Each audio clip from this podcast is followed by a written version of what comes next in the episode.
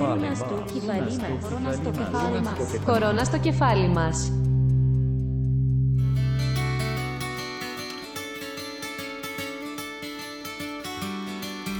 Κυρίες και κύριοι, χαίρετε και σήμερα κοντά σας homoscience.gr το κανάλι της επιστήμης και βεβαίως κορώνα στο κεφάλι μας με την Ειρήνη Θεοδοσίου.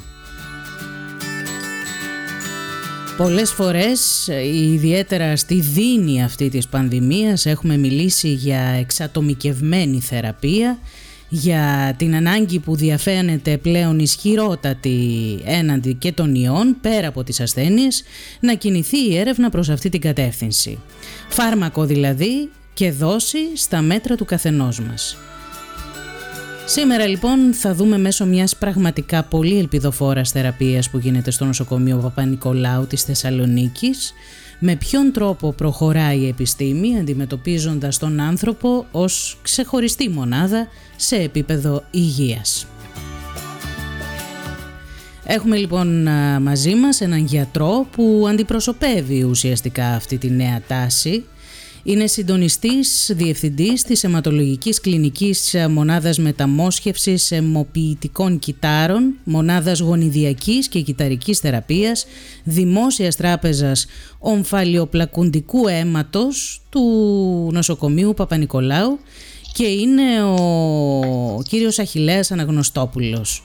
Σπούδασε ιατρική και αιματολογία στο Αριστοτέλειο Πανεπιστήμιο και μετεκπαιδεύτηκε σε νοσοκομείο του Λονδίνου, συγκεκριμένα στο Hammersmith. Κύριε Αναγνωστόπουλε, σας καλωσορίζουμε στην σημερινή εκπομπή μας. Κυρία Θεοδοσίου, ευχαριστώ πάρα πολύ για την πρόσκληση. Είστε ο άνθρωπος, διαβάζοντας το βιογραφικό σας, πραγματικά εξεπλάγιν που αναπτύξατε το πρόγραμμα αλλογενών μεταμοσχεύσεων το 1990 δημιουργήσατε τη μονάδα γονιδιακής και κυταρικής θεραπείας. Ουσιαστικά συνεβάλλατε στη δημιουργία και ανάπτυξη των εργαστηρίων της κλινικής και της τράπεζας ε, και διαθέτετε ένα πλούσιο ερευνητικό και συγγραφικό έργο ε, με περισσότερες από 200 δημοσιεύσεις και 1200 ανακοινώσεις σε συνέδρια για να μην μιλήσω για τη δημιουργία του δικτύου εθελοντών δοτών αιμοπεταλίων και πολλά άλλα. Αυτά βεβαίως είναι τα επιστημονικά, γιατί πίσω από όλα αυτά, για έναν γιατρό, όλοι το ξέρουμε, υπάρχει και το ανθρώπινο κομμάτι της υπόθεσης και εσείς είστε ένας από τους γιατρούς που βρίσκεται δίπλα σε ασθενείς που δίνουν μάχη ζωής έναντι της οξείας λευκαιμίας, εκεί όπου χρειάζεται δύναμη ψυχής και επίπονη θα έλεγα, εξαντλητική συχνά έρευνα, και δεν είναι καθόλου τυχαίο ότι η αιματολογική κλινική της Θεσσαλονίκης κατατάσσεται ως μία από τις καλύτερες κλινικές της Ευρώπης στο Παπα-Νικολάου. Να σχολιάσω επ' αυτόν. ε, καταρχάς, συγχαρητήρια. Κάνετε εδώ και χρόνια μια καταπληκτική δουλειά που οι περισσότεροι από μας δυστυχώς δεν τη γνωρίζουμε. Κοιτάξτε, η αιματολογική κλινική του νοσοκομείου Παπα-Νικολάου ξεκίνησε το 1985 όταν ε, πρωτολειτουργήσε στα πλαίσια του Εθνικού Συστήματος Υγείας. Διευθυντής της κλινικής ήταν ένας, ε, το λέω ήταν γιατί τώρα δεν είναι ενεργός, ε, ο κύριος Αθανάσιος Φάσας, ένας πάρα πολύ καλός κλινικός γιατρός, ο οποίος πρωτοξεκίνησε τις αυτόλογες μεταμοσχεύσεις το 1985. Εγώ ενσωματώθηκα το 1987 στην ε, κλινική αυτή. Ήμουν ο δεύτερος γιατρός που πήγε στην κλινική αυτή μετά τον κύριο Φάσα. Είχαν διενεργηθεί περίπου 7-8 αυτόλογες μεταμοσχεύσεις μέχρι τότε και ήμασταν σε ένα παλιό κτίριο του νοσοκομείου. Το σε δύσκολες συνθήκες δηλαδή. Όχι, δεν ήταν καλές συνθήκες. Είχαμε συνολικά αρχικά περίπου 250 τετραγωνικά μέτρα. Αργότερα το 1989 έγιναν 450 αλλά σε μια παλιά κλινική του νοσοκομείου, σε ένα παλιό κτίριο όπου εκεί γίνονταν και οι αυτόλογες μεταμοσχεύσεις. Το 1989 ζήτησα και την άδεια, την πήρα, να πάω στο νοσοκομείο Χάμεσμιθ του Λονδίνου όπου εκεί υπήρχε ένα πάρα πολύ μεγάλο πρόγραμμα αλλογενών μεταμοσχεύσεων αναπτυγμένο, να μάθω τις αλλογενείς μεταμοσχεύσεις και να τις φέρω στο τμήμα μας και αυτό έγινε. Επέστρεψα μετά από ένα έτος και ήταν και το τμήμα που έκανε και τις πρώτες αλλογενείς μεταμοσχεύσεις στην ε, χώρα μας. Εκεί όμως στο Λονδίνο δεν έμαθα μονάχα γράμματα, δηλαδή αλλογενείς μεταμοσχεύσεις. Εκεί άνοιξαν τα μάτια μου. Είδα πως είναι οργανωμένα τα μεγάλα τμήματα. Υπήρχε ένα αιματολογικό τμήμα, ενώ για μη μεταμοσχευμένους ασθενείς υπήρχε μια μεγάλη μονάδα μεταμόσχευσης, εργαστήρια πολλά, ακόμα και τα κεντρικά εργαστήρια, το αιματολογικό του νοσοκομείου υπάγοντας στο τμήμα αυτό, η αιμοδοσία του νοσοκομείου, αλλά αυτό που με προξένησε μεγάλη εντύπωση ήταν τα πολλά ερευνητικά εργαστήρια και οι πάρα πολλοί χώροι αφιερωμένοι γι' αυτό. Την εποχή εκείνη οι αιματολόγοι στην Ελλάδα κάναμε, το μόνο που κάναμε ήταν να έχουμε ένα, ε, τη δυνατότητα να κάνουμε μυελόγραμμα και να βλέπουμε ε, στο μικροσκόπιο τι έχουν οι ασθενείς μας. Λοιπόν, τότε είπα γιατί οι Άγγλοι μπορούν και εμείς δεν μπορούμε να αναπτυχθούμε. Και αυτό το γιατί διαμορφώθηκε σε ένα όραμα το οποίο το αποτέλεσμα είναι η κλινική που υπάρχει τώρα. Θέλω να σας πω ότι ό,τι έχει γίνει έχει γίνει με πρωτοβουλία δική μας των γιατρών και στις περισσότερες περιπτώσεις τα πράγματα έγιναν με δωρεά ιδιωτών. Παραδείγματος χάρη το κτίριο στο οποίο έχουμε τις περισσότερες εγκαταστάσεις μας είναι δωρεά του Συλλόγου Στοργή. Ο Σύλλογος Στοργή την εποχή εκείνη ήθελε να κάνει ένα ξενώνα για τα παιδιά που κάναν χημειοθεραπείες για τους συγγενείς τους. Αυτόν τον έκαναν αργότερα. Αλλά τους πείσαμε και έκαναν ε, την μονάδα μεταμόσχευσης για παιδιά και για ενηλίκους. Και επειδή το κράτος αργούσε να συμπληρώσει το κτίριο για την αιματολογική κλινική, ανόρθωσαν και έναν όροφο ακόμα για την αιματολογική κλινική. Μάλιστα. Πολύ σημαντική δηλαδή η συνεισφορά των συλλόγων των ανθρώπων που ασχολούνται ε, με το να προσφέρουν στον συνάνθρωπο και από την άλλη πλευρά βεβαίως γνωρίζω πέρα από τη μέθοδο αυτή καθ' αυτή την οποία θα την αναλύσουμε είναι πολλά υποσχόμενη και ελπιδοφόρα ε, γνωρίζω ότι εσείς κάθε χρόνο ίσως είστε και ο μοναδικός διευθυντής κλινικής που παρουσιάζετε το έργο της ομάδας σας, τα πεπραγμένα δηλαδή που λέμε, γιατί όπως λέτε οι πολίτες έχουν δικαίωμα στην ενημέρωση. Από το 2000 το κάνω ανελιπώς αυτό. Το κάνω για να ενημερώνονται ε, οι αρμόδιες αρχές, αλλά και το δημοσιοποιώ για να ξέρει και ο κόσμος τι γίνεται στο νοσοκομείο μας ε, ούτως ώστε να μπορεί να ζητήσει την βοήθεια που θα χρειαστεί. Αλλά εκτός αυτού το κάνω και για μας για να ξέρουμε τι κάναμε την προηγούμενη χρονιά; Πού πήγαμε καλύτερα ή πού δεν πήγαμε καλύτερα και γιατί δεν πήγαμε καλύτερα για να μπορούμε να διορθωθούμε; Αυτό που είναι το καινούριο είναι ότι έχετε προχωρήσει σε έναν δεύτερο ασθενή που δέχεται ουσιαστικά αυτή τη μέθοδο και για να τα πάρουμε από την αρχή πρόκειται για την ισχυρή εξατομικευμένη ανοσοθεραπεία με λεμφοκύτταρα ΚΑΡ. Η θεραπεία αυτή ήδη από τις αρχές του χρόνου έχει χορηγηθεί σε ασθενή με λέμφωμα και πρόσφατα μπήκε στο πρόγραμμα και δεύτερος ασθενής όπως είπα νωρίτερα και πριν προχωρήσουμε στις λεπτομέρειες θα ήθελα να μας εξηγήσετε έτσι για να μπούμε λίγο στο κλίμα. Τι είναι το λέμφωμα και στη συνέχεια τι κάνετε εσείς με αυτή την πρωτοποριακή μέθοδο που δεν γινόταν ως σήμερα, δεν μπορούσε να γίνει. Κοιτάξτε, θα σας δώσω μια είδηση. δύο, ο δεύτερος ασθενής έφυγε από το νοσοκομείο και αύριο μετά από την χημειοθεραπεία που κάνουμε, την ανοσοκατασταλτική σε αυτές τις περιπτώσεις έχουμε και τρίτο ασθενή να χορηγήσουμε τέτοια κύτταρα. Όταν λέτε έφυγε, έφυγε υγιής, έχει βγει από το νοσοκομείο δηλαδή, δεν θα ε, ξαναέρθει σε Έχει φύγει υγιής από το νοσοκομείο, αλλά η αξιολόγηση του αποτελέσματος θα γίνει σε χρόνο αργότερα, τον κάνουμε στον ένα μήνα, αλλά και ίσως αργότερα επίσης. Μιλάμε κυρία Αναγνωστόπουλε για έναν ασθενή που ενδεχομένως ήταν πολύ βεβαρημένη η υγεία του λόγω του λεμφώματος. Το, το λέμφωμα είναι καρκίνος των ε, λεμφαδένων, των λεμφοκυτάρων. Το λέω έτσι απλά για να το καταλάβει ο κόσμος. Βέβαια το λέμφωμα δεν είναι ένα. Υπάρχουν πάρα πολλών ειδών λεμφώματα. Για τα λεμφώματα για τα οποία μιλάμε τώρα συγγνώμη, και για τα οποία έχει χορηγηθεί άδεια να εφαρμόζονται ε, οι θεραπείες αυτές, των CAR T-cells, είναι δύο ειδών λεμφώματα. Είναι το διάχυτο λέμφωμα από β μεγάλα λεμφοκύτταρα, το οποίο είναι πάρα πολύ το πλέον συνηθισμένο λέμφωμα ε, στους ενήλικες. Είναι το λέμφωμα μέσοθωρακίου, το πρωτοπαθές λέμφωμα μέσοθωρακίου και είναι η οξία λεμφοβλαστική λευχαιμία, η οποία είναι η συνηθέστερη μορφή λευχαιμίας στα παιδιά, ε, έως 25 ετών, δηλαδή παιδιά, έφηβοι και νεαροί ενήλικες.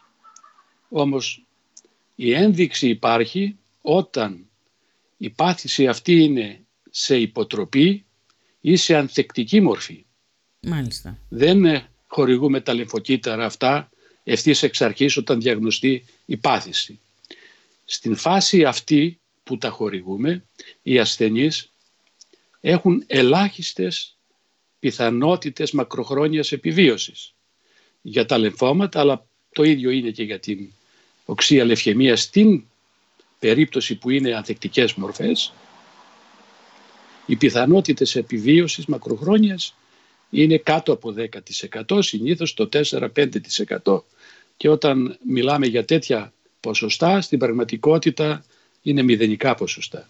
Ε, για να καταλάβουν και οι ακροατές μας, εμείς μάθαμε, ας πούμε κύριε Αναγνωστόπουλε, ότι ο δεύτερος ασθενής σας μπήκε πριν από ένα μήνα, δύο μήνες στο πρόγραμμα αυτό και μας λέτε εσείς μετά από δύο μήνες ένας τέτοιος ασθενής με αυτό το επίπεδο της ασθένειας ε, μπορώ να το πω και τελικού σταδίου, δεν ξέρω αν λέγεται έτσι, αν είμαι λάθος, τέλος πάντων πολύ βεβαρημένη η υγεία του, βγήκε χθες από το νοσοκομείο υγιής. Βεβαίως θα γίνουν κάποιες εξετάσεις, ε, αλλά σε καμία περίπτωση δεν θύμιζε φαντάζομαι χθες η υγεία του με αυτή που είδατε εσείς όταν μπήκε πριν από ε, κάποιους μήνες στο πρόγραμμα.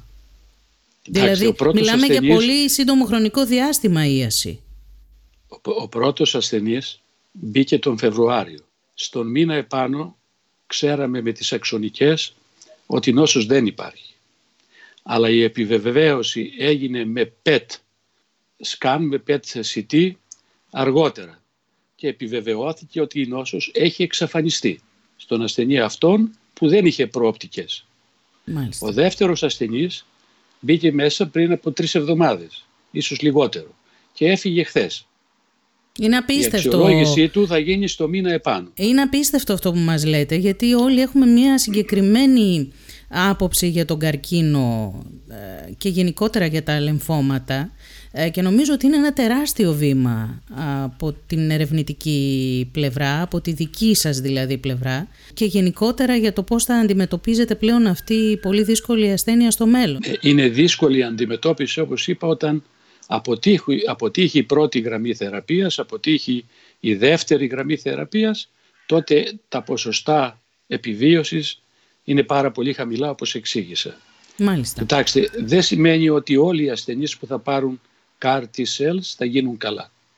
Τα ποσοστά που έχουμε από, την, ε, από τις μελέτες που έγιναν και από την μέχρι τώρα εφαρμογή τους διεθνώς ανέρχονται στο 40 με 50%. Επιλέγονται οι ασθενείς. Ε, σε αυτό το πρόγραμμα μπορεί να μπει ο καθένας ή επιλέγονται κάποιοι ασθενείς που ίσως θεωρείτε εσείς ότι ο οργανισμός τους θα δεχθεί πιο εύκολα αυτή την θεραπεία; Μπορεί να μπει ο καθένας υπό προϋποθέσεις επιστημονικές. Ε, επειδή αυτή η θεραπεία συνοδεύεται α, συνήθως από πολύ βαριές επιπλοκές ε, γι' αυτό λόγω των βαριών αυτών επιπλοκών που είναι συχνές ο Ευρωπαϊκός Οργανισμός Φαρμάκων έδωσε την σύσταση, την οδηγία να εφαρμόζονται οι θεραπείες αυτές σε μονάδες μεταμόσχευσης αλλογενών αιμοποιητικών κυτάρων. Επειδή οι μεταμοσχευτές έχουμε μεγάλη εμπειρία στην αντιμετώπιση δύσκολων καταστάσεων και επιπλοκων ε, εμείς μέχρι τώρα στους δύο πρώτους ασθενείς ήμασταν τυχεροί. Και εμείς και οι ασθενείς που δεν εμφάνισαν επιπλοκές. Τα CAR cells που είναι τροποποιημένα γενετικά λεμφοκύτταρα για να γίνουν πολύ ισχυρά στην αντιμετώπιση του καρκίνου, συγκεκριμένα ε, για το λέμφωμα. Μιλάμε για την οξία λεμφοβλαστική λευχαιμία. Ε, προκαλούν δύο σοβαρές επιπλοκές. Προκαλούν και άλλες, αλλά αυτές είναι σοβαρές και απειλητικές για τη ζωή. Μπορεί να γίνουν απειλητικές για τη ζωή. Το ένα λέγεται σύνδρομο απελευθέρωσης κυταροκινών. Προκαλούν δηλαδή τα ίδια τα λεμφοκύτταρα, αλλά και άλλα κύτταρα ε, όπως είναι τα μακροφάγα, μονοκύτταρα κλπ. Ε, προκαλούν έκκληση ορισμένων ουσιών που λέγονται κυταροκίνες. Είναι φλεγμονώδεις κυταροκίνες οι οποίες μπορούν να προκαλέσουν βλάβες στα διάφορα όργανα του οργανισμού. Μάλιστα. Εάν κανείς δεν επέμβει σωστά τότε που πρέπει. Και γι' αυτό γίνεται μέσα στη μονάδα και με μεγάλη επιτήρηση όλη αυτή η διαδικασία. Μέσα στη μονάδα τα κάνουμε εκεί που γίνονται οι αλλογενείς μεταμοσχεύσεις αιμοποιητικών κυτάρων. Έχετε η λοιπόν... Άλλη, ναι, ναι. Η άλλη επιπλοκή είναι νευροτοξικότητα η οποία μπορεί να είναι ελαφριάς μορφής, κεφαλόπονη, κάποια σύγχυση αλλά μπορεί να φτάσει σε παραλήρημα, σε κόμμα. Και αυτό πρέπει κανείς να το ελέγχει καθημερινά, πολύ προσεκτικά και να δράσει έγκαιρα. Για να μας εξηγήσετε τώρα κυρία Αναγνωστόπουλε, εκλαϊκευμένα απλά να το καταλάβουν οι ακροατές, τι γίνεται με αυτή τη μέθοδο, τι κάνετε εσείς με τα κύτταρα; Υπάρχει ένας ασθενής ο οποίος έχει λέμφωμα. Τι κάνετε ακριβώς; Θα σας το πω, αλλά πριν να ολοκληρώσω την απάντηση, την ναι, ερώτηση ναι. που μου κάνετε, επιλέγουμε ασθενείς που μπορεί η υγεία τους να αντέξουν τέτοιες επιπλοκές εάν ε, εμφανιστούν. Υπάρχει μια κλίμακα κλινικής ικανότητας του ασθενούς και το κάνουμε στους πρώτους βαθμούς της κλίμακας αυτής. Όχι όταν ο ασθενής είναι πάρα πολύ αδύνατος ε, και γενικά πρέπει να έχει κάποιο προσδόκιμο επιβίωσης ή να μην έχει σοβαρές λοιμώξεις. Λοιπόν, τώρα για να επανέλθω τι είναι αυτά τα CAR cells και πώς το κάνουμε. Είναι τουλάχιστον για τα φάρμακα αυτά, είναι φάρμακα αυτά ε, που έχουν πάρει την άδεια, είναι δύο, από δύο εταιρείες, συλλέγουμε λεμφοκύτταρα του ίδιου του ασθενή. Μάλιστα. Τα λεμφοκύτταρα αυτά τα στέλνουμε σε ένα εργαστήριο κεντρικό της φαρμακευτικής εταιρείας. Η εταιρεία αυτή εισάγει μέσα στα λεμφοκύτταρα το γενετικό υλικό, ας πω γονίδια, που παράγουν μία πρωτεΐνη, έναν υποδοχέα που τον χρειαζόμαστε για να γίνουν τα λεμφοκύτταρα αυτά πάρα πολύ δραστικά. Εισάγουν αυτό το γενετικό υλικό μέσω ενός ιού, τον οποίο έχουν αδρανοποιήσει ως προς την παθογόνο δραστηριότητά του. Ο ιός αυτός με το γενετικό υλικό που θέλουμε μπαίνει μέσα στο λεμφοκύτταρο, στα λεμφοκύτταρα μόνος του, ενσωματώνεται γιατί αυτό ξέρει να κάνει στο DNA του κυτάρου και παίρνει από τα υλικά του κυτάρου ε, όσα χρειάζεται για να παράξει τις πρωτεΐνες που ξέρει να παράγει πια. Και έτσι ε, παράγεται αυτός ο υποδοχέας, ο οποίος είναι μια πρωτεΐνη. Στη συγκεκριμένη περίπτωση για τα λεμφώματα και για την ε, οξία λευχαιμία, ο υποδοχέας αυτός, η πρωτεΐνη αυτή έχει την ε, ισχυρή τάση να ενώνεται με ένα αντιγόνο που έχουν τα κύτταρα του λεμφώματος, το CD19, οπότε τα λεμφοκύτταρα αυτά λέγονται χειμερικά κάρτι λεμφοκύτταρα, χειμερικά λεμφοκύτταρα αντί CD39. Στρέφονται εναντίον αυτού. Φυσιολογικά τα λεμφοκύτταρα δεν έχουν αυτόν τον υποδοχέα. Άρα τον προσθέτουμε με αυτόν τον, τον τρόπο της γονιδιακής θεραπείας. Είναι γονιδιακή μέθοδος θεραπείας αυτή που εφαρμόζεται. Εσείς παίρνετε ε, το, τα κύτταρα του ασθενούς, προσθέτετε κάτι το οποίο δεν υπάρχει για, μέσω ενός ιού αδρανοποιημένου και εδώ είναι η τραγική ηρωνία γιατί στις μέρες μας μιλάμε για έναν ιό που κάνει κακό και εδώ βλέπουμε για έναν αδρανοποιημένο ιό που κάνει καλό ουσιαστικά.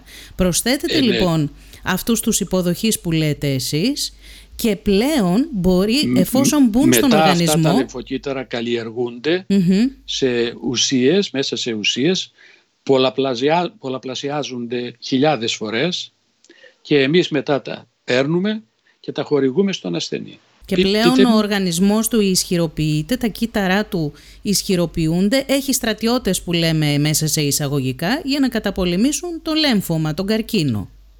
Τα τάφ λεμφοκύτταρα είναι μέρος της άμυνας του οργανισμού και παίζουν πάρα πολύ σπουδαίο ρόλο. Έχουμε τα τάφ λεμφοκύτταρα, τα β λεμφοκύτταρα. Τα β λεμφοκύτταρα είναι αυτά που παράγουν καθώς οριμάζουν προς πλασματοκύτταρα τα αντισώματα που έχει ο οργανισμός μας για κάθε περίπτωση, για κάθε εισβολέα. Τα τάφ λεμφοκύτταρα είτε τα ίδια σκοτώνουν τον εισβολέα, το μικρόβιο, τον ιό, είτε υπάρχουν ομάδες ε, λεμφοκυτάρων που δίνουν εντολές σε άλλα κύτταρα να δράσουν και αυτά εναντίον του ιού. Αλλά ο καρκίνος γενικά και το λέμφωμα ειδικά και η οξία λιφιαιμία είναι, έχουν κύτταρα έξυπνα, είναι έξυπνα τα καρκινικά κύτταρα, δεν κάθονται να τα σκοτώσουν τα λεμφοκύτταρα του οργανισμού μας. Τροποποιούν στην επιφάνειά τους τα αντιγόνα τους, εκλείουν διάφορες ουσίες οι οποίες παραλύουν τα λεμφοκύτταρα και τα κάνουν να μην είναι δραστικά.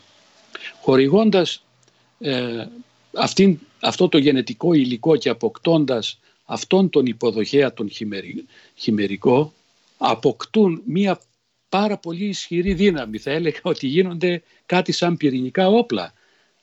Τρέχουν κατευθείαν και ενώνονται με το αντιγόνο που έχουν τα κύτταρα τα, του λεμφώματος ή της λευχαιμίας εκλύονται ουσίες κυτταροκίνες οι οποίες ε, καταστρέφουν το, το κύτταρο. Γι' αυτό είναι πάρα πολύ δραστικά. Δεν μπορεί να ξεφύγει με τρικ εύκολα και με τεχνάσματα. Άρχισε να το κάνει αλλά σε πολύ μικρό βαθμό. Κύριε Αναγνωστόπουλε, επειδή μιλάμε για κύτταρα, ε, μια πολυπλοκότητα θα λέγαμε, πολύ πολυπλοκότητα του ανθρώπινου οργανισμού και μετά την ίαση του ασθενούς μπορεί να προκαλέσει κάποια προβλήματα; Οι ασθενείς με οποιαδήποτε θεωρη, ε, θεραπεία και να κάνουν, ακόμη και με τα CAR cells, ακόμη και με την ε, μεταμόσχευση αιμοποιητικών κυτάρων, σε ένα βαθμό μπορεί η νόσος να επανεμφανιστεί. Απλώς οι πιθανότητες να επανεμφανιστεί με αλλογενή μεταμόσχευση είναι πολύ μικρότερη σε σχέση με την απλή χημειοθεραπεία και επίσης μικρότερη με τα CAR cells. Μάλιστα. Υπάρχει πάντοτε αυτό το ενδεχόμενο. Στις μελέτες που έχουν γίνει φαίνεται ότι το, περίπου το 20% των ασθενών δεν απαντάει από την αρχή στη θεραπεία αυτή. Το υπόλοιπο, για το υπόλοιπο, υπάρχει η πιθανότητα περίπου 35 με 40% να υποτροπιάσουν. Γι' αυτό φτάνουμε στο τέλος να έχουμε επιτυχία, δηλαδή ίαση, μακροχρόνια επιβίαση, στο 40 με 50% των ασθενών. Μάλιστα. Θα ήθελα να μου διευκρινίσετε, έτσι έχω την απορία, ποιος είναι αυτός ο, ο ιός που αδρανοποιείται ε, για να μπει σε αυτή τη διαδικασία να πολεμήσει το λέμφωμα; Στην εγωνιδιακή θεραπεία χρησιμοποιούνται πάρα πολύ οι ιοί για να εισάγουν τέτοιο υλικό γενετικό, γονίδια, ε, μέσα σε διάφορα κύτταρα, κυρίως τα αιμοποιητικά κύτταρα, ε, για να παραχθεί μία καινούργια πρωτεΐνη, παραδείγματος χάρη, αυτό γίνεται στην θεραπεία ε, με γονιδιακή θεραπεία της μεσογειακής ανεμίας που έχουμε κάνει ήδη και εκεί ε, τέτοιες θεραπείας. Ε, συνήθως οι τελευταία έχουν καταλήξει σε ιούς λέγονται λέντι ιοί, είναι ένα είδος ρέτρο ιών. Οι ιοί αυτοί δεν είναι όπως ο κορονοϊός, έχουν την ικανότητα, την ιδιότητα να μπαίνουν μέσα στα κύτταρα και να ενσωματώνονται στο DNA του, του κάθε κυτάρου που μπαίνουν και να πολλαπλασιάζονται. Μετά φεύγουν, βγαίνουν έξω και καταλαμβάνουν άλλα κύτταρα και ούτω καθεξής. Μάλιστα. Μέσω Οι κορονοϊοί δεν κάνουν λοιπόν. ακριβώς αυτό, μια και είχαμε συζητήσει προηγουμένως. Λοιπόν, αυτήν την ιδιότητα εκμεταλλεύονται όσοι ασχολούνται με γονιδιακή θεραπεία, βγάζουν τα στοιχεία, τα λιμογόνα, αυτά που μπορούν να προκαλέσουν νόσο στον ε, ασθενή, στον άνθρωπο και κρατούν τα στοιχεία τα άλλα, της ικανότητάς του να μπαίνει μέσα στο κύτταρο, να ενσωματώνεται στο DNA και να παράγει την πρωτεΐνη που εμείς θέλουμε, που του έχουμε βάλει μέσα του. Μάλιστα. Είναι Α... ένας φορέας δηλαδή. Έτσι λέγεται, φορέας. Είναι Βέκτο, ένας φορέας που βοηθάει στην, ε, στην πορεία αυτή του λεμφοκυτάρου, να το πούμε έτσι. Το κόστος της θεραπείας, κύριε Αναγνωστόπουλε, επειδή μιλάμε για φαρμακευτικές εταιρείες, αυτά τα δείγματα λεμφοκύτταρα των ασθενών στέλνονται στις φαρμακευτικές εταιρείες για να δημιουργηθεί αυτό το φάρμακο με τη διαδικασία που μας εξηγήσατε. Ποιο είναι, ε, καλύπτεται από το Εθνικό Σύστημα Υγείας; Καλύπτονται φυσικά. Ε, πρώτα παίρνουμε άδεια από μια αρμόδια αρχή επειδή είναι πολύ ακριβά αυτά τα φάρμακα, εγκρίνεται και μετά προχωρούμε στην ε, παραγγελία του φαρμάκου. Το φάρμακο κοστίζει περίπου 300.000 ευρώ. Μάλιστα. Και το καλύπτει εξ ολοκλήρου λέτε το δημόσιο. Ολοκλήρου, είναι εφάπαξη η δόση; Είναι εφάπαξη. Μια φορά γίνεται. Και πόσο μένει στο νοσοκομείο ασθενής, στη μονάδα σας εκεί, στην αιματολογική; Περίπου ε, μένει έξι μέρες πριν την ε, χορήγηση του φαρμάκου αυτού για να γίνει η ανοσοκατασταλτική θεραπεία και μετά περίπου άλλες δύο εβδομάδες. Είναι καταπληκτικό. Μπαίνει κάποιος με καρκίνο λεμφώματος σε πολύ δύσκολο στάδιο και βγαίνει υγιής. Είναι καταπληκτικό.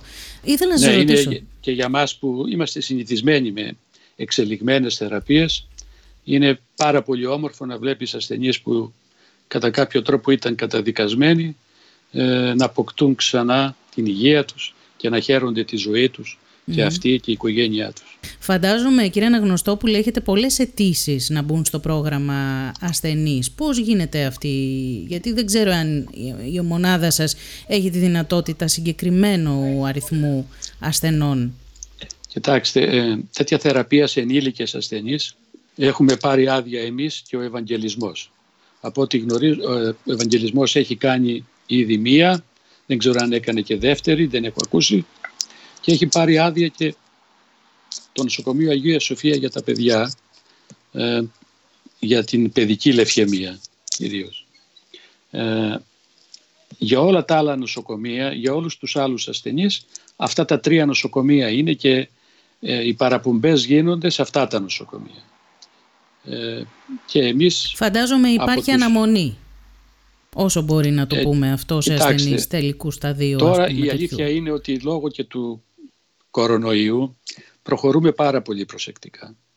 Ε, όμως υπάρχουν αρκετοί ασθενείς οι οποίοι θα, θα μπορούν να βοηθηθούν ε, με αυτό το είδος της θεραπείας. Αλλά το ζήτημα είναι ότι τέτοιου είδους κάρτι cells ετοιμάζονται, ε, οι μελέτες είναι σε εξέλιξη για το πολλαπλούν μυέλωμα, το οποίο είναι μια πάρα πολύ συχνή πάθηση και η οποία είναι ανίατη. Μπορεί οι ασθενείς να ζήσουν πολλά χρόνια, αλλά θεωρείται, θεωρείται ανίατη αρρώστια. Άρα θα προσθεθούν και άλλοι ασθενείς. Επίσης ε, μελέτες γίνονται για άλλου είδους λεμφώματα, τα οποία είναι πολλά αυτά τα λεμφώματα. Θα προσθεθούν και άλλοι ασθενείς. Μελέτες γίνονται για τους συμπαγείς όγκους, του κεντρικού νευρικού συστήματος, του πεπτικού, του αναπνευστικού κλπ. Ε, άρα θα προσθεθούν πάρα πολλοί ασθενείς πού θα γίνονται αυτές οι θεραπείες; Οι μονάδες μεταμόσχευσης δεν επαρκούν για τις μεταμοσχεύσεις. Δεν έχουν πολλές κλίνες, πολλά δωμάτια για, να, για τις ίδιες τις μεταμοσχεύσεις. Πώς, πού θα γίνουν όλες αυτές οι θεραπείες; Σωστό. Επίσης, έχει εγκριθεί η θεραπεία της, της ε, γονιδιακής θεραπείας στην μεσογειακή ανεμία και επίκενται τα επόμενα χρόνια και άλλες εγκρίσεις γονιδιακών θεραπείων. Σκεφτείτε ότι έχουμε περίπου στην Ελλάδα 2.500 ίσως λίγο παραπάνω ε, ασθενείς με μεσογειακή ανεμία. Επειδή τα αποτελέσματα είναι καλά, πάνω από, το 80% των ασθενών απαλλάσσονται από τις μεταγγίσεις. Οι μεταγγίσεις είναι ένα βάσανο. Φυσικά, είναι ένα μεγάλο πρόβλημα γιατί εισάγεται σίδηρος ως δηλητήριο πια στον οργανισμό και καταστρέφει διάφορα όργανα. Γι' αυτό και οι ασθενείς αυτοί κάνουν από μικρή αιμοσυδήρωση για να μην πάθουν καρδιακή ανεπάρκεια και ένα σωρό άλλα πράγματα. Δεν ξέρω Είναι αν έχετε έρθει σε επαφή κατάσταση. μία ομάδα γιατρών, ε, φαντάζομαι των δύο νοσοκομείων των μοναδικών στην Ελλάδα που εφαρμόζεται αυτή η μέθοδος με το Υπουργείο Υγείας ώστε να συζητήσετε το ενδεχόμενο να αυξηθούν οι, οι μονάδες αυτές, οπότε να αυξηθεί και ο αριθμός των ανθρώπων που τελικά θα προχωρήσουν στην τελική τους σύαση. Εγώ προσπαθώ από το 2007 να, να εγκριθεί ένα κτίριο για τα εργαστήριά μας γιατί είναι σε πάρα πολύ μικρούς και ακατάλληλους χώρους τα εξειδικευμένα εργαστήρια. Ε, δίπλα στο κτίριο που τώρα είναι η κλινική. Με, την, με τις ανάγκες που προέκυψαν με τις κυταρικές και γονιδιακές θεραπείες εδώ και 4-5 χρόνια έχω προσθέσει σε αυτό το κτίριο τη μεγάλη ανάγκη ενός ορόφου για γονιδιακές και κυταρικές θεραπείες. Και επειδή είχε προχωρήσει η προμελέτη του κτηρίου αυτού ως και το στάδιο της προμελέτης έχει ολοκληρωθεί, προβλέπει 11 μονόκλινα δωμάτια σε έναν όροφο που σημαίνει περισσότερες από 120 κυταρικές ή γονιδιακές θεραπείες το χρόνο. Αυτό το κτίριο θα έλυνε τουλάχιστον για τα πρώτα χρόνια το πρόβλημα όχι μόνο της Βόρειας Ελλάδας αλλά και όλης της Ελλάδας. Τι έγινε; Δεν αποκλείει να γίνει και κάτι αντίστοιχο αργότερα και στην Αθήνα ε, ανάλογα με τις ανάγκες. Αυτό το έχω ζητήσει επισήμως από πάρα πολλούς υπουργούς των τελευταίων κυβερνήσεων. Περιμένω την απάντησή τους. Ξέρετε, τον ε, Σεπτέμβριο, μετά από ένα γράμμα που έστειλε μία ασθενής μας που μεταμοσχεύτηκε στον Πρωθυπουργό, μου τηλεφώνησε ο Πρωθυπουργός για να με συγχαρεί για το έργο και να μου πει ποιες είναι οι ανάγκες για να βοηθήσεις αυτές. Του είπα λοιπόν ότι είναι δύο.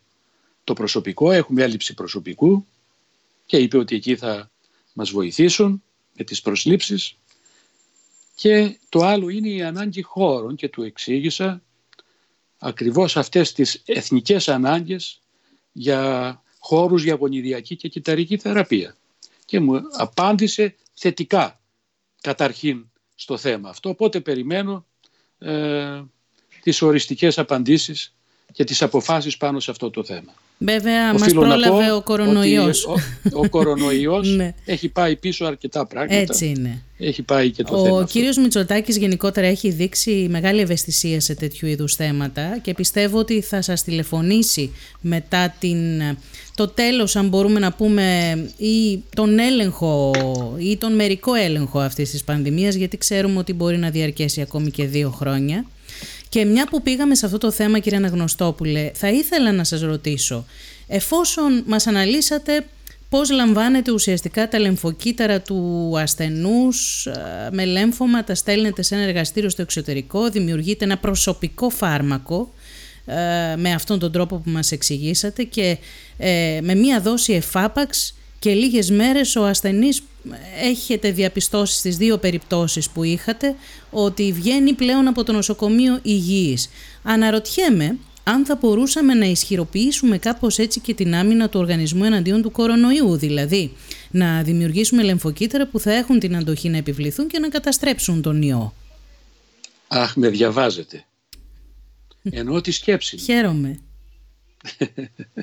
Κοιτάξτε, έχουν γίνει πάρα πολλές προτάσεις διεθνώς για παρασκευή αντιοικών φαρμάκων, για χορήγηση φαρμάκων ε, που θα ανακόπτουν την φλεγμονή που προκαλεί ο κορονοϊός και άλλα παρεμφερή. Εμείς έχουμε υποβάλει μία μελέτη ή μάλλον είμαστε στο στάδιο που, που θα υποβάλουμε αυτή τη μελέτη. Δύο, μελε, δύο μελέτες έχουμε για τον κορονοϊό. Η μία είναι ακριβώς η παρασκευή από μας, από το δικό μας εργαστήριο, έτοιμων λεμφοκυτάρων που θα είναι τοποθετημένα σε ένα ράφι. Το ράφι είναι μεταφορικό, θα είναι σε κατάλληλους χώρους τοποθετημένα και θα μπορούν να δοθούν σε ασθενείς που θα αρρωστήσουν σοβαρά από τον κορονοϊό. Εξ, εξ όσων γνωρίζω, διεθνώς δεν υπάρχει άλλη τέτοια μελέτη. Για να καταλάβω, υπάρχει έτοιμη μελέτη αυτή τη στιγμή δική σας εκεί στην αιματολογική κλινική του Παπα-Νικολάου με τη δημιουργία λεμφοκυτάρων από τον ίδιο τον ασθενή με την ίδια διαδικασία που γίνεται και η ίαση ε, για το λέμφωμα; Όχι, όχι από τον ίδιο τον ασθενή ε, και αυτό μπορεί να γίνει αλλά από άλλους ανθρώπους που αρρώστησαν από τον κορονοϊό και είναι καλά στο παρελθόν. Μάλιστα. Και αυτά θα τα έχουμε έτοιμα σε κατάλληλους χώρους για να μπορούν να χορηγηθούν. Πρόκειται για μία μελέτη που έχετε κάνει, μία προμελέτη. Περιλαμβάνει μία προμελέτη την οποία σε συνεργασία με το Ινστιτούτο Εφαρμοσμένων Βιοεπιστημών του ΕΚΕΤΑ ε, την έχουμε ήδη ξεκινήσει. Όταν τελειώσει αυτή η προμελέτη τότε θα πάμε στους ασθενείς και θα υποβληθεί αρμοδίως για να πάρει Ακολουθούμε όλα τα, τα βήματα που χρειάζονται. Θα αργήσει αυτή η διαδικασία, κύριε για... Αναγνωστόπουλε; Ορίστε. Θα, θα πάρει χρόνο αυτή η διαδικασία, θα αργήσει; Νομίζω ότι σε δύο μήνες θα τελειώσει η προμελέτη. Αλλά κοιτάξτε, εμείς έχουμε εμπειρία σε αυτό. Είμαστε το μοναδικό τμήμα στην Ελλάδα που έχει πάρει έγκριση από τον ΕΟΦ για παρασκευή, για να φτιάξουμε δηλαδή λεμφοκύτταρα ετοιμοπόλεμα έναντι τριών ιών. Τα λεμφοκύτταρα αυτά τα παρασκευάζουμε και τα χορηγούμε στα πλαίσια κλινικής μελέτης που έχουμε πάρει έγκριση στους ασθενείς που έχουν υποβληθεί σε μεταμόσχευση και που δυστυχώς ε, κάνουν συχνά λοιμώξεις από ιούς που εμάς τους υγιείς ανθρώπους δεν μας πειράζουν ή μας πειράζουν λίγο, σε αυτούς μπορεί να γίνουν θανατηφόροι. Τα φάρμακα που υπάρχουν δεν μπορούν να θεραπεύσουν το σύνολο των λοιμώξεων αυτών, αλλά έχουν και πολλές επιπλοκές. Λοιπόν, αφού παρασκευάζουμε ήδη αυτά και τα χορηγούμε στους ασθενείς μας, με τον ίδιο τρόπο θα παρασκευάσουμε και λέμφοκύτταρα για τον κορονοϊό. Καταπληκτικό αυτό που Έχουμε την τεχνογνωσία και γι' αυτό και το σκεφτήκαμε. Τι ποσοστό δίνεται σε αυτή τη μέθοδο για τον κορονοϊό, κύριε Αναγνωστόπουλε, βάσει της εμπειρίας που διαθέτεται στον τομέα αυτό; Κοιτάξτε, οι απαντήσεις ε, στις λοιμώξεις μετά την μεταμόσχευση είναι σε πάρα πολύ ψηλά ποσοστά. Βέβαια η μελέτη είναι σε εξέλιξη και όταν θα συμπληρωθεί ο αριθμός των ασθενών που θα τα χορηγήσουμε τότε θα γίνει η αξιολόγηση για τη δική μας μελέτη. Υπάρχουν όμως στο εξωτερικό, έχουν γίνει ε, και αλλού τέτοιες μελέτες στην αμερικη οπότε γνωρίζουμε ότι πολύ μεγάλος αριθμός των ασθενών δεν χρειάζεται να πάρει φάρμακα, απαντά στην χορήγηση των δικών του κυτάρων που γίνονται ετοιμοπόλεμα για αυτούς τους ιούς. Μάλιστα. Και μιλώ ότι τα ίδια κύτταρα είναι ετοιμοπόλεμα για τρεις ιούς. Σήμερα μας εκπλήσετε έχω να πω, αλλά χαίρομαι πολύ γι' αυτό και για το πώς προχωράει όλη αυτή η ιστορία με την εξατομικευμένη θεραπεία και θα ήθελα την άποψή σας γιατί βλέπουμε ότι μάλλον είναι το μέλλον ε, των θεραπείων ε, και μάλιστα πολύ σοβαρών ασθενειών. Ναι, οδηγούμαστε, ήδη εφαρμόζεται, δηλαδή σε πολύ μεγάλο βαθμό στον κόσμο έξω, αλλά και σε εμάς εδώ, η ιατρική ακριβίας. Και προχωρούμε με αυτές τις ε, μεθόδους που ακούσατε και στην, εξ, στην ε, εξατομικευμένη Τι σημαίνει αυτό; Ιατρική, τι σημαίνει ιατρική ακριβίας; Ένας άνθρωπος που θα αρρωστήσει από μία αρρώστια και ένας άλλος που αρρωσταίνει από την ίδια αρρώστια δεν έχουν τις ίδιες γενετικές βλάβες. Δηλαδή υπάρχουν ποικίλες γενετικές βλάβες που οδηγούν στον ίδιο φαινότυπο, στην ίδια αρρώστια. Όσοι πάσχουν από οξία μυελογενή λευχαιμία δεν έχουν την ίδια γενετική βλάβη. Όσοι πάσχουν από οξία λεμφοβλαστική λευχαιμία δεν έχουν την ίδια γενετική βλάβη, το ίδιο γίνεται, ε, συμβαίνει σε όλες τις παθήσεις. Έχουμε βρει σε πάρα πολύ μεγάλο βαθμό ποιες είναι αυτές οι βλάβες στο γενετικό υλικό που συμβάλλουν στην δημιουργία των παθήσεων, των ασθενειών, του καρκίνου εμπροκειμένου.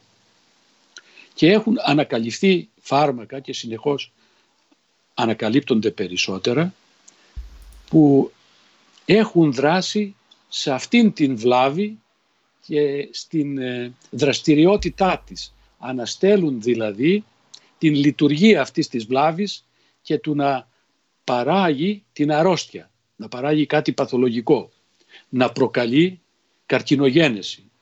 Αυτό ήδη εφαρμόζεται. Λοιπόν, όταν γνωρίζουμε ότι ο ασθενής αυτός έχει αυτήν τη γενετική βλάβη και θα πάρει τον συγκεκριμένο αναστολέα για να την σταματήσουμε, την αρρώστια αυτή, αυτό είναι ιατρική ακριβίας και είναι εξατομικευμένη μάλιστα ιατρική γιατί αφορά συγκεκριμένο ασθενή. Φάρμακα δηλαδή ε, αποκλειστικά πάνω στο δικό μας γενετικό κώδικα. Ασφαλώς. Γι' αυτό και πρέπει για όλους τους ασθενείς να γίνονται εξετάσεις στο γενετικό υπόστρωμα και η πολιτεία έχει φροντίσει γι' αυτό. Υπάρχουν ε, εγκεκριμένα εργαστήρια ε, που γίνονται δωρεάν αυτές οι εξετάσεις. Ένα από αυτά τα εργαστήρια είναι στο Ίδρυμα Εφαρμοσμένων Βία Επιστημών του ΕΚΕΤΑ και ένα άλλο είναι το δικό μας, Μάλιστα. στο νοσοκομείο Παπα-Νικολάου. Αυτά είναι στη Βόρεια Ελλάδα. Κυρία Αναγνωστόπουλε, πραγματικά σήμερα μας είπατε πάρα πολύ σημαντικά πράγματα, πράγματα που δεν τα γνωρίζαμε για το πώς προχωράει η ιατρική, πώς προχωράει η ιατρική στην Ελλάδα και πόσο σημαντικά επιτεύγματα έχουν κάνει οι γιατροί της Θεσσαλονίκης μας και ειδικά στην δική σας μονάδα, την αιματολογική κλινική και μονάδα μεταμόσχευσης αιμοποιητικών κυτάρων του νοσοκομείου Παπα-Νικολάου. Κλείνοντας, θα ήθελα να διευκρινίσουμε λιγάκι τι γίνεται με τα βλαστοκύτταρα, γιατί ρωτάνε αρκετοί γονείς που έχουν κάνει ένα προγραμματισμό να στείλουν τα βλαστοκύτταρα των παιδιών τους με τη γέννηση μέσω του πλακούντα ή του ομφάλιου λόρου ε, για διατήρηση στη δική σας ε, τράπεζα και νομίζω ότι υπάρχει μια διαφοροποίηση για τις μέρες κορονοϊού. Εξηγήστε το μας αυτό, ότι δεν είναι κάτι μόνιμο δηλαδή. Πριν σας πω αυτό, επειδή μιλήσατε για επιτεύγματα, θα σας πω ότι όλοι οι γιατροί στην αιματολογική κλινική του Παπα-Νικολάου αγαπούμε τρία πράγματα. Πρώτον, τους ασθενείς. Δεύτερον, την ιατρική και τρίτον την έρευνα. Και αυτό, αυτά τα εφαρμόζουμε ως Ευαγγέλιο καθημερινά για πάνω από 30 χρόνια. Γι' αυτό έχουμε αυτά τα αποτελέσματα. Τώρα, σε ό,τι αφορά τα βλαστοκύτταρα ή το ομφάλιο πλακουντικό αίμα. Όπως γνωρίζετε ε, είμαστε η μοναδική κλινική που έχει τέτοια μονάδα, ε, τέτοια τράπεζα βλαστοκυτάρων, δημόσια τράπεζα βλαστοκυτάρων ε, στη Βόρεια Ελλάδα. Ή θα έλεγα ότι είμαστε η πρώτη που δημιουργήθηκε στο Εθνικό Σύστημα Υγείας και έχει δημιουργηθεί πριν δύο χρόνια και μία δεύτερη στο Ηράκλειο Κρήτη στην αιματολογική κλινική επίσης εκεί.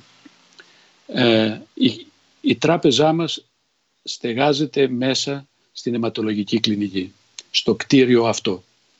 Την περίοδο αυτή του κορονοϊού οι προσπάθειές μας ήταν και εξακολουθούν να είναι έντονες και καθημερινές στο να μην μπει ο ιός από καμία τρύπα μέσα στο κτίριο γιατί οι ασθενείς μας είναι πάρα πολύ ανοσοκατασταλμένοι. Ιδιαίτερα οι μεταμοσχευμένοι και θα έχουμε, θα είχαμε ή θα έχουμε αν συμβεί αυτό καταστρεπτικά αποτελέσματα. Στα πλαίσια αυτά πήραμε μια απόφαση να αναστείλουμε την ε, συλλογή ομφάλιου πλακουτικού αίματος μέχρι ότου τα πράγματα αυτά να βελτιωθούν όχι γιατί το ίδιο το αίμα μπορεί να περιέχει ε, κορονοϊό. Ξέρουμε ότι δεν μεταδίδεται με το αίμα ο κορονοϊός, αλλά οι άνθρωποι που το φέρνουν, από τον τρόπο που εκεί παρασκευάστηκε και όλα αυτά, υπάρχουν πιθανότητες να μπει ο ιός μέσα και έτσι να τον μεταδώσουμε στους ασθενείς μας. Μάλιστα, σαφέστατο. Αυτό πήραμε αυτή την προσωρινή απόφαση και θα ανακοινώσουμε πότε θα ξαναρχίσουμε. Έχουμε ενημερώσει, έχουμε ενημερώσει τα μεευτήρια, έχουμε ενημερώσει τους ανθρώπους που μας βοηθούν και πάρα πολλούς σχετικούς με το θέμα. Θα είμαστε και εμείς δίπλα σας να το ανακοινώσουμε και μέσω του homoscience.gr μόλις μας ενημερώσετε κι εσείς από πλευρά σας. Κύριε Αναγνωστόπουλε, σας εύχομαι δύναμη πνεύματος και σώματος να συνεχίσετε το έργο σας, υγεία σε όλους τους γιατρούς. Κάνετε πραγματικά ένα πάρα πολύ μεγάλο έργο σώζετε ανθρώπινες ζωές, είστε εκεί μερόνυχτα, κάτι που συχνά εμείς δεν το αντιλαμβανόμαστε οι απλοί πολίτες, μερόνυχτα μέσα σε ένα νοσοκομείο που συχνά δεν βλέπετε ούτε παράθυρο. Ε, να είστε λοιπόν υγιείς, να συνεχίσετε το έργο σας και εμείς θα είμαστε δίπλα σας να το αναδεικνύουμε. Ε, σας ευχαριστώ πάρα πολύ. Εμείς σας ευχαριστούμε. Υγεία να έχετε. Εμείς σας ευχαριστούμε. Καλό απόγευμα. Γεια σας. Να είστε καλά. Ευχαριστώ.